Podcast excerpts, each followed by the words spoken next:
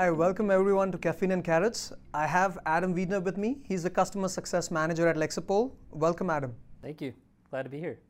Uh, so we're here today to talk about something that's very close to you, something that has fascinated you, and uh, that's data. And right. you're you're a person who loves data. So can you tell us a little bit about that? What what, what fascinates you about data? I have always appreciated the story that data can tell. Um, one of my go-to examples, one that really, really interested me, was in 2004. Uh, there's a classic business case study where uh, in 2004 there were hurricanes hitting Florida, and Walmart's uh, CIO was, you know, they're gearing up what to do to prepare for the hurricane. Hurricane Charley just hit a few months earlier. You're looking around at, at other stores, Home Depot, grocery stores, they're saying, let's get bottled water, let's get flashlights, let's get, let's get blankets. Yeah. These are things that we intuitively think of what we need to prepare, the essentials, right? But what Walmart did was they employed a new system using data and data mining techniques. And they found that looking at their customers' behavior, the sale of beer and Pop Tarts were like 7 to 10x you know, to prepare for the hurricane.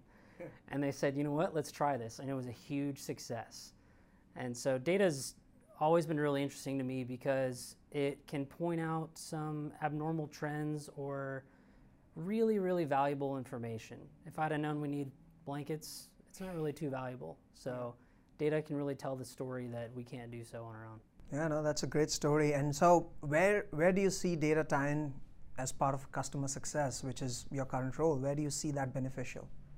Yeah, I, I actually see this as two different parts. There's you've got the data-driven decision-making aspect, you've got the customer success aspect, right? right? And as customer success or in customer success and as CSMs, we obviously want to give our customers the, the best experience they can have. Uh, you know, it's not enough to just contact them on a particular cadence anymore. Right. You know, we need to, competition is stiffening, especially in the software space. Uh, I work in the GovTech space uh, specifically, and we need to continuously be providing them with value. On top of that, they have to realize that value. Yeah. They, they need to, to they need to know it exists. They need to be using those features that's actually, you know, driving the the ROI on their end or helping them achieve their business outcomes. Cool. And so when it comes to data and customer success, we can look at the story of the behavior of our customers post sale. Right. You know, that we collect a ton of data before the sale is made, and I think a lot of you know a lot of our audience members, a lot of other software companies out there, they've got all kinds of marketing and sales data. Yeah. Uh, but once you pass that post sale threshold, the data tells a very particular story, maybe not the one we're trying to listen to. Um, so being able to define what we're looking for and having it work for us yeah. is, uh, I think, the intended outcome. Sure. And do you think it also would help you, you know, along your journey of realizing and understanding things, uh, what your key metrics are? Yeah, of course, of course. So once we start capturing that data or uh, yeah, capturing, logging that data. As long as we know what to look for, we can start to kind of extrapolate or extract yeah. those specific metrics, things we need to know as CSMs. Yeah. You know, your sales reps aren't going to care about NRR or tenure, let's say, yeah. but we can take the information that's already being compiled and collected, and we can really draw out our own treasure maps to where we need to go. You know, we need to know how often are they logging in? Yeah. Do the customers like us? Are they opening our emails? Yeah. Are they logging in? Are they, you know, are they, how many support tickets do they constantly have open? Right. Do they have none? Yeah. Is that good or is that bad? Are, are they even using the platform anymore? If there's yeah. none, that's, that could be a risk. You know, so a lot of that data we need to take a look at. We need to look at it in different ways and really, uh, really see where they're popping up on the radar and so we can employ you know customer success specific strategies. No, that makes sense. And, and from what we've seen here at SmartKarrot, um, with most customer success managers, um, is that they don't have access to most of the tools or even the data that is part of those tools. And so a lot of times you're actually working or you're working on assumptions or you're just flying in blind into situations where you don't know what's going to hit you. And is that something that you've experienced as well?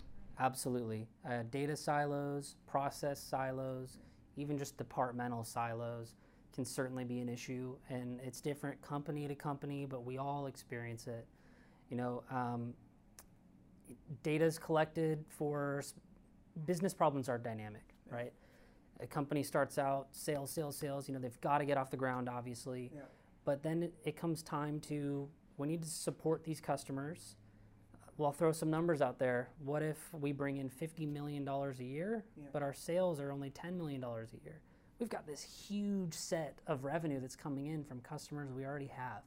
Right. And, uh, you know, churn is expensive for everybody. True. One, we're not getting that revenue coming in the next year, and someone else spent a lot of money on customer acquisition. Yeah.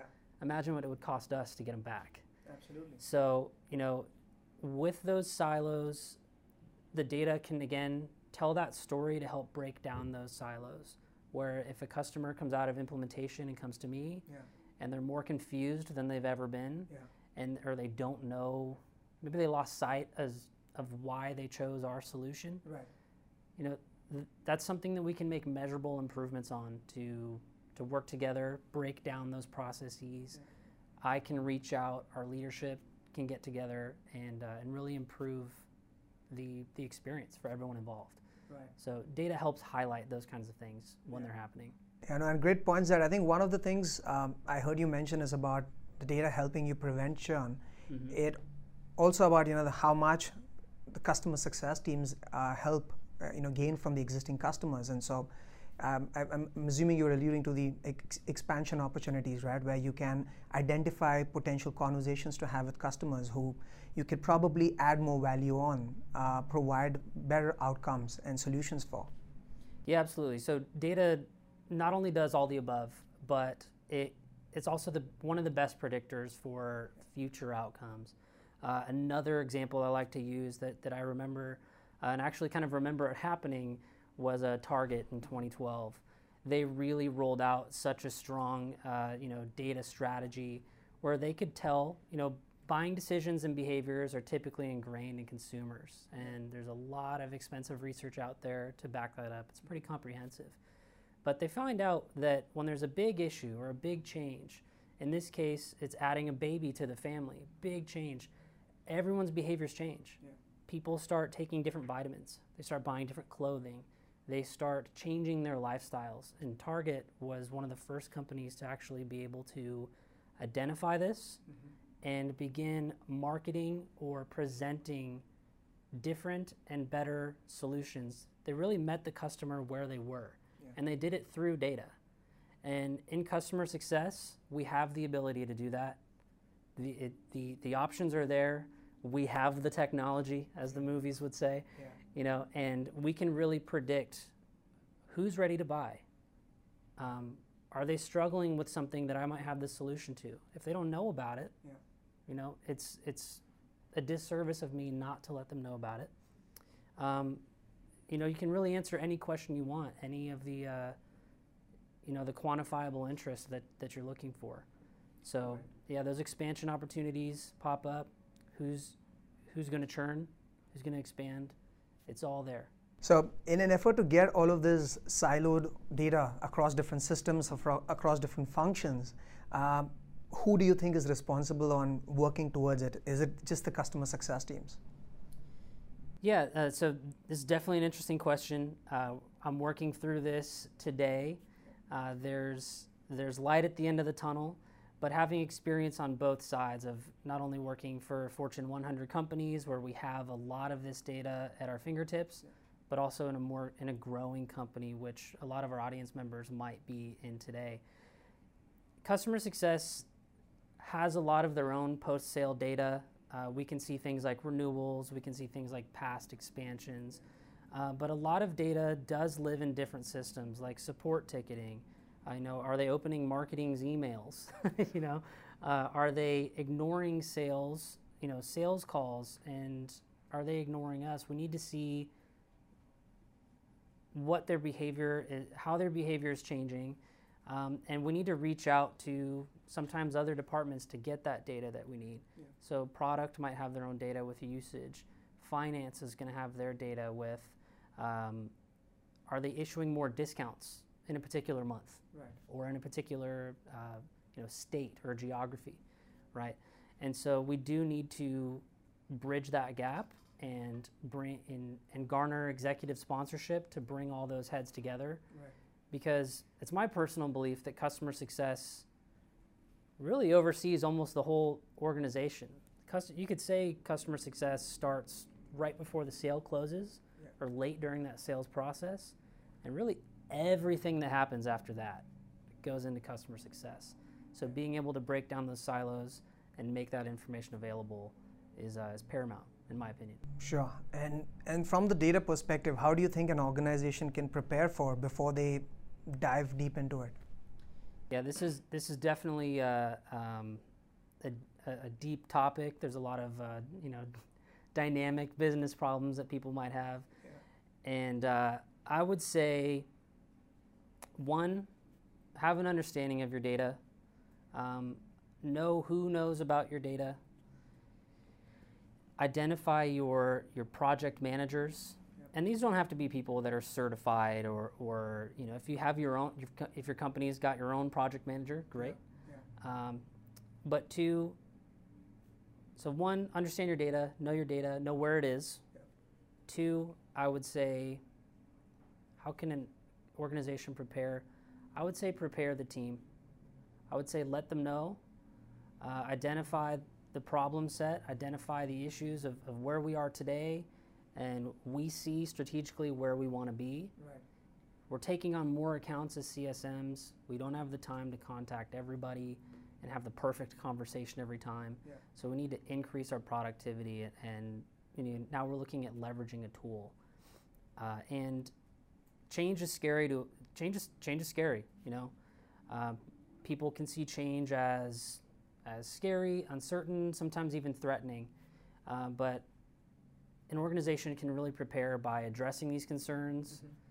showing where they'll be, you know, on the other side of the fence, right. and uh, and how they'll be more fulfilled in work, they'll be performing better, sure. and just happier overall. I think.